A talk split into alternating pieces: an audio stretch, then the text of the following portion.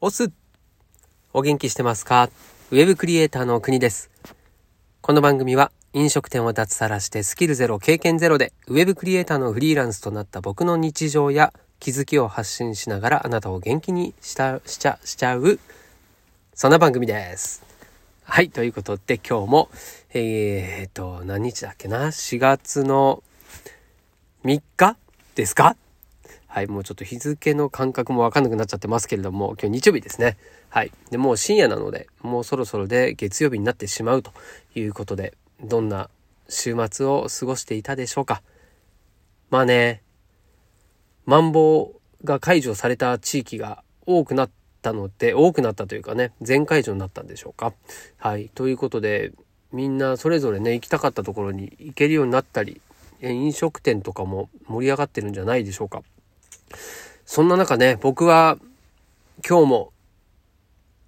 タイミーに行ってまいりました。もうタイミー尽くしですね。はい。なので、本当タイミーでまずは働いてみようということでやってみて。でね、ランクが、いきなり雑談で申し訳ないんですけどね、日曜日なんで許してください。ランクがありましてですね。で、そのメンバーシップってやつなんですけど、そのランクが徐々に上がっていくんですよね。で、僕今回で9回目なんですよ。勤務が。タイミーね。で、9回やって、ランクがですね、3つ上がってますね。はい。なんで、なんだっけな。えっ、ー、と、ホープ。最初ホープだったかな違うな。その前に何かあって、ホープっていうランクから、最近またね、もう一個上がりましたね。なんだっけな。もうそういうのも覚えてないっていうね。エースだ、エース。そう。はい。ホープからエースに変わりましたんで。この後何になるんでしょういや、そう、一番上がマスターだったかな。はい。で次はね、もうマスターなんですよね。はい。マスターになって何か得点があるのかっていうね。うん。まあ、これあの、クラウドワークスとか、ランサーズとか、ああいうね、こう、クラウドソーシングとかでもこういうランク付けっていうのはありますよね。まあ、それと同じような形になるとは思うんですけれども、まあ、これによって何かしらの特典があるというようなところもあるんで、まあ、この辺もね、うん、実際にこう書籍にしようかなと思っているぐらいなので、ちょっとまあ、こう調べる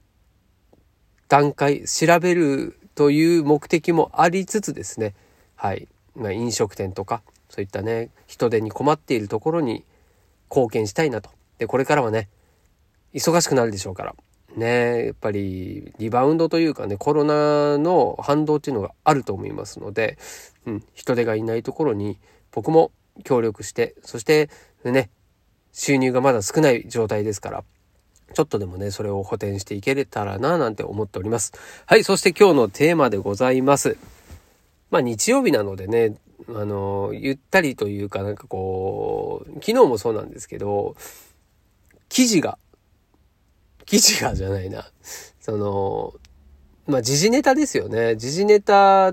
たまたまなんですけど、本当こう自分の目で、さらっといつもね、ニュースとかを見てる中で、ん？と思った記事があったので、ちょっとそのことをですね、深掘りしたいと思ってるんですよ。それがこの、うん、コロナで変わった学生たちの学び方と、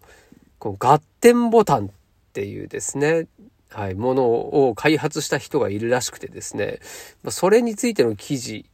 が書いてあったので、まあ、ちょっと記事も紹介しながら、それについてどう思うのかというで、僕の考えをちょっと話したいなと思います。でまずちょっと記事をざっと読みますよ。そんな長くないので。はい。えー、学生の学力向上に合点ボタン。東大研究室、システムジャパンなど共同開発。これはね、えっ、ー、と、産経新聞ですね。はい。で、コロナ禍でオンライン授業が常態化し、学力の、学生の学力低下が懸念される中、ボタンを押して教師の問いかけに反応することで、授業の理解度を高める合点ボタンを東京大学教授らが開発、実用化されることになった。アスキー創業者として知られる西西和彦氏が理事長を務める NPO 法人 IoT メディアラボラトリーとセンサー開発で知られるシステムジャパン東大研究室の共同開発で中尾政之東大教授は、ズームを使ったオンライン授業では、学生の理解度がなかなか伝わらない。このボタンを使えば、下を向いている学生も理解をしてくれていることがわかる。授業に関する関心度、やる気も上げてくれます。と話す。がってんボタンは USB ケーブルでパソコンに接続するだけで簡単に装着できる。オンライン授業は学生がまず合点ボタンの機械機体に ID カードを取り付けて出席を告知し、教師は自分自身のパソコンのモニターで学生の出欠を確認してスタート。教師が学生に分かりましたか？と問いかけると、理解できた学生は合点とばかりにこのボタンを叩く。すると、教師側のモニターに合点サインが点灯。学生がボタンを押す速度もモニターに記録される。合点ボタンの内部には、近距離な、近距離なら接触しなくても呼吸や脈波などを計測できる非接触型バイタルセンサーが設置されており、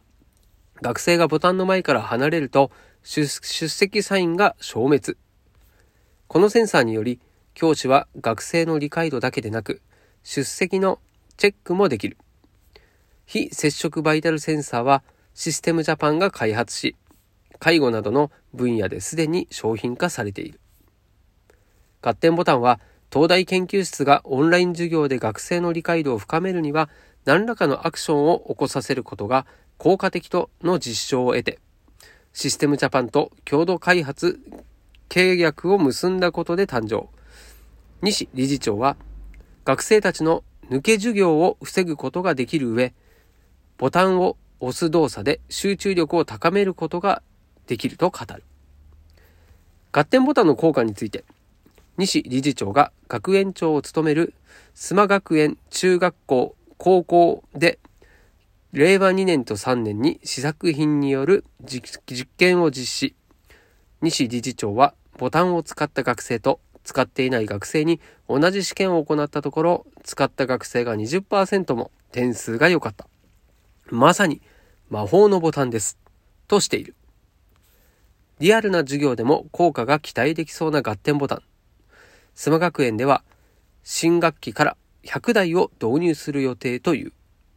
学生の授業に対する意欲を向上させ、学力低下に歯止めをかけることができるかと。いう記事でございましたね。この合点ボタン。いかがですか？あなたはどう感じるでしょうか？で、僕がですね、この記事を見たときに、まあ、その合点ボタンにちょっと反応したわけですよ、まずね。はい。で、まあ、この合点ボタンを作ったということで、その、まあ、オンライン授業の問題点を解決するために作ったんでしょうけれども、まあ、目的はね、その学生さんの学力を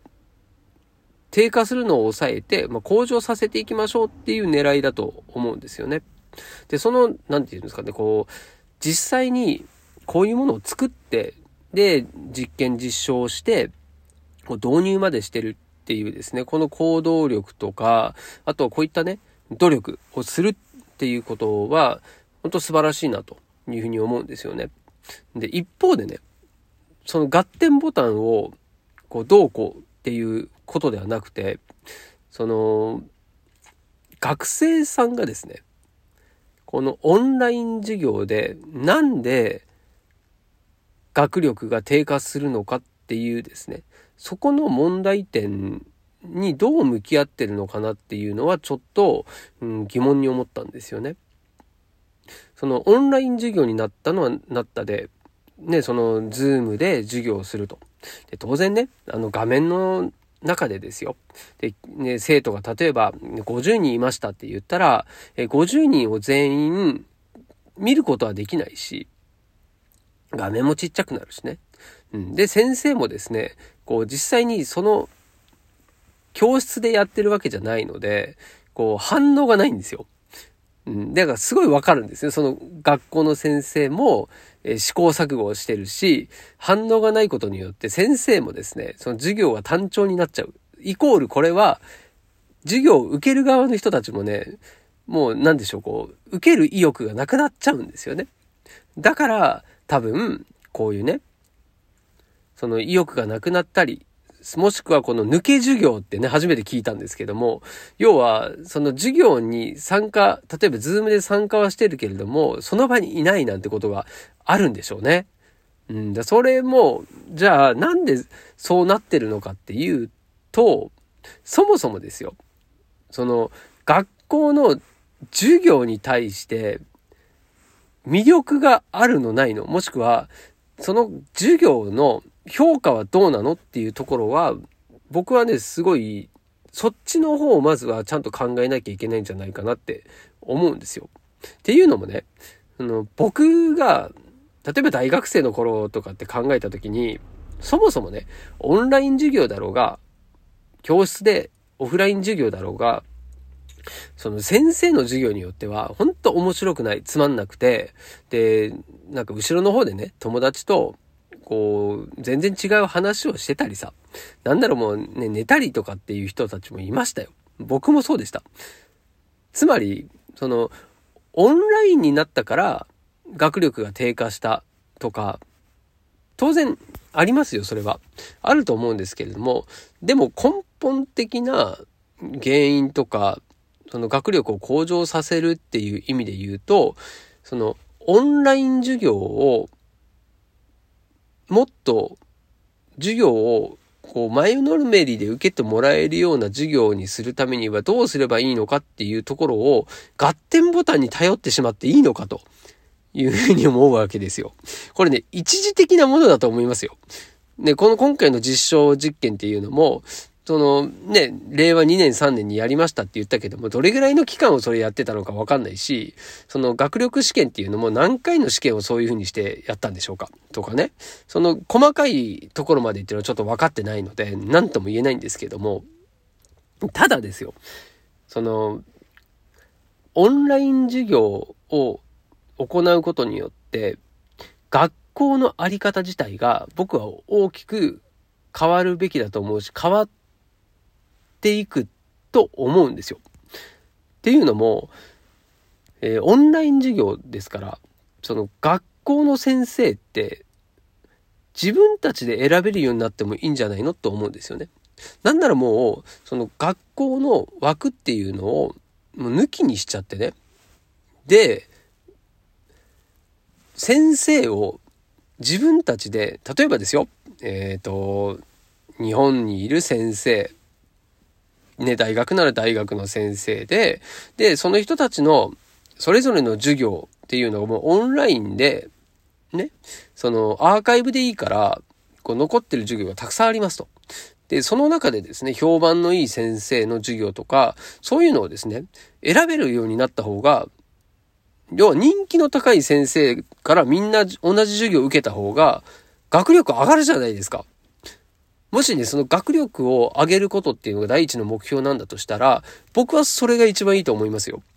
教えるのが上手い先生。もしくは、えー、トーク術がね、それこそあの中田敦彦さんみたいにさ、もうなんかこう熱血で、みんなのね、引き込むような力があって、っていう人が一人でもいれば、その先生で十分じゃないですか。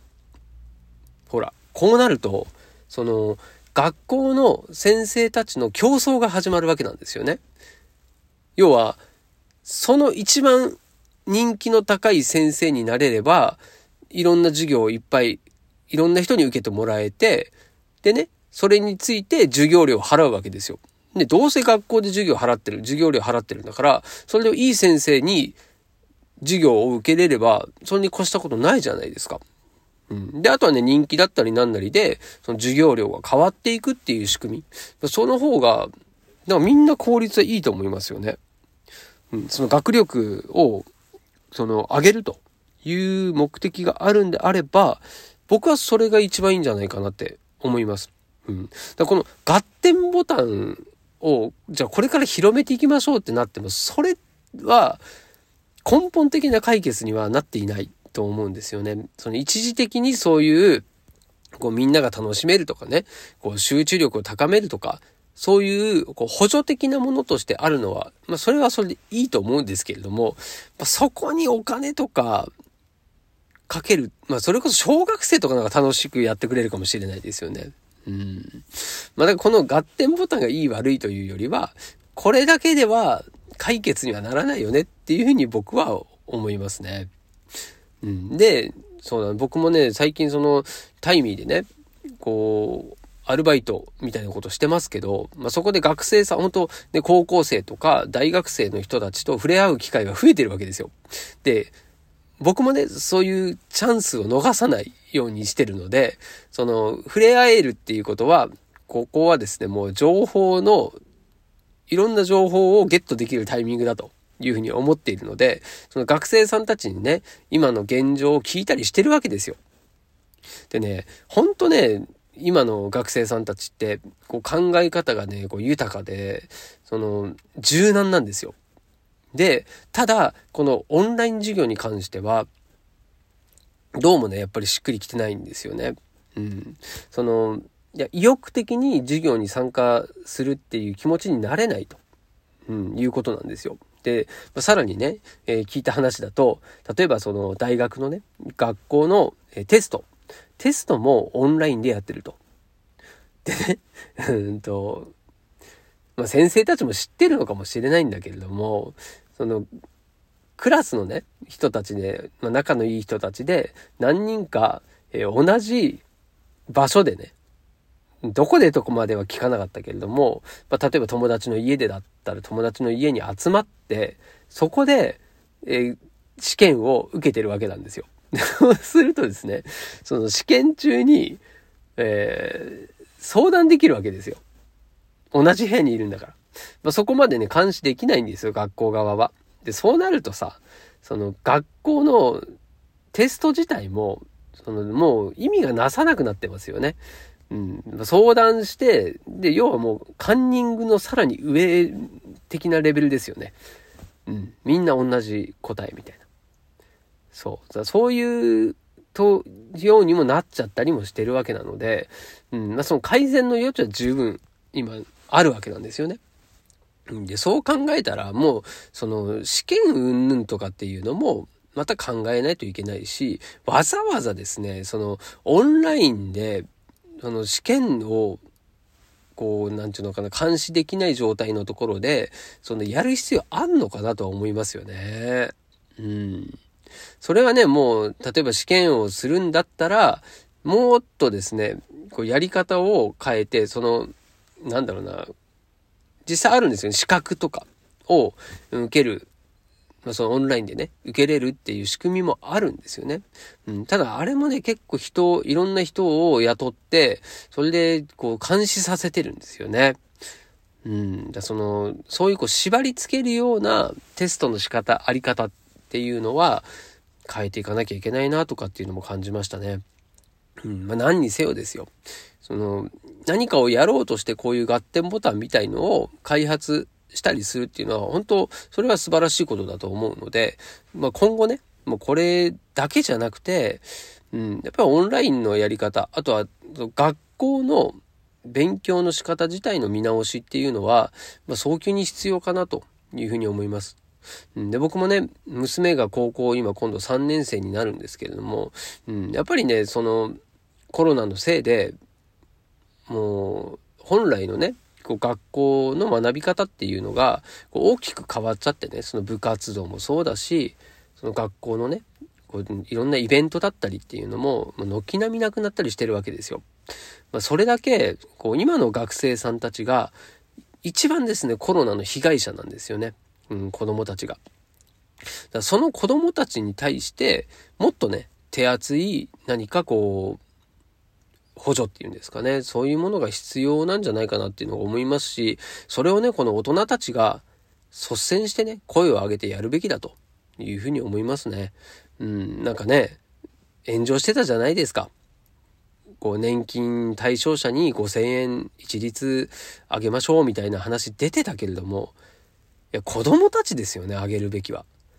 うん。しかもね、そのお金とかじゃなくてね、そういう失ってしまった機会を、それ以上のものもう、なんならその、いや、コロナがあって逆に良かったねって思えるぐらいの、そういうね、うん、補助的なサービスというか、うん、制度っていうか、施策を打ち出してほしいなと思いますね。だ GoTo キャンペーンとかも、なんかね、その、なんならさ、もう学校を巻き込んでやってほしいよね。でさ、例えばあの、アーティストとか、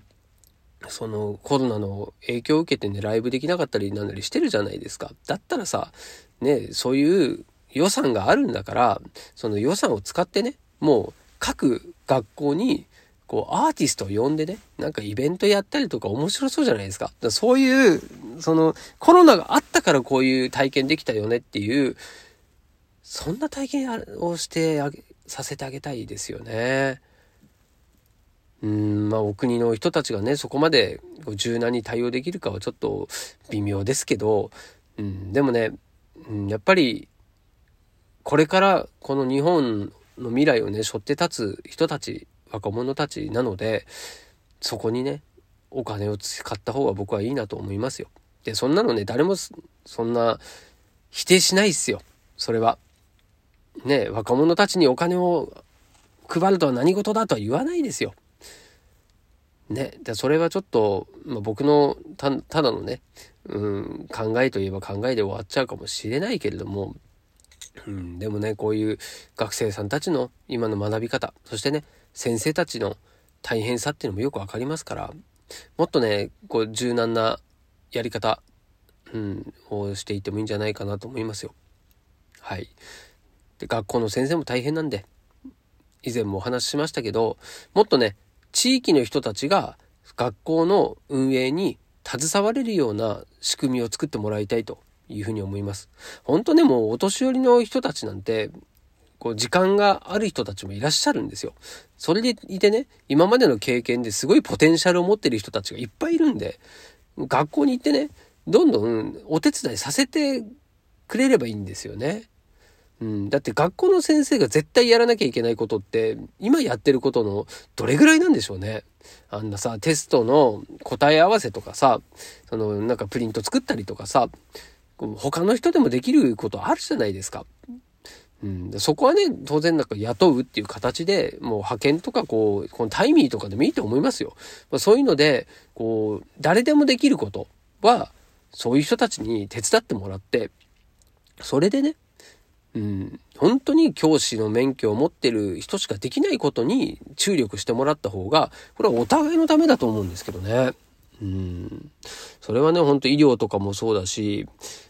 こう、その資格？資格を持ってる人の仕事の仕方っていうのも、もうちょっと考えた方がいいなというふうに思いました。はい。ということでですね、まあ、今日はちょっとまたこういうね、ニュースの話から長々とこんな話してしまいまして、今日はね、車の中から放送してました。はい。まあ、タイミーのね、仕事終わってから、えー、直で、え車の中で今ね、話をしてですね、どこも行くところがなかったので、はい、こちらでお話しさせていただきました。そして、今時間を見るともう23分も経ってますんでね、はい、最後までお付き合いいただいたあなた、ほんと貴重でございます。ありがとうございます。そしてまた明日から新しい1週間始まりますんで、お互い、はい、楽しい1週間にまたしていきましょうね。それでは、明日またお会いしましょう。お届けは国でした。したっけね？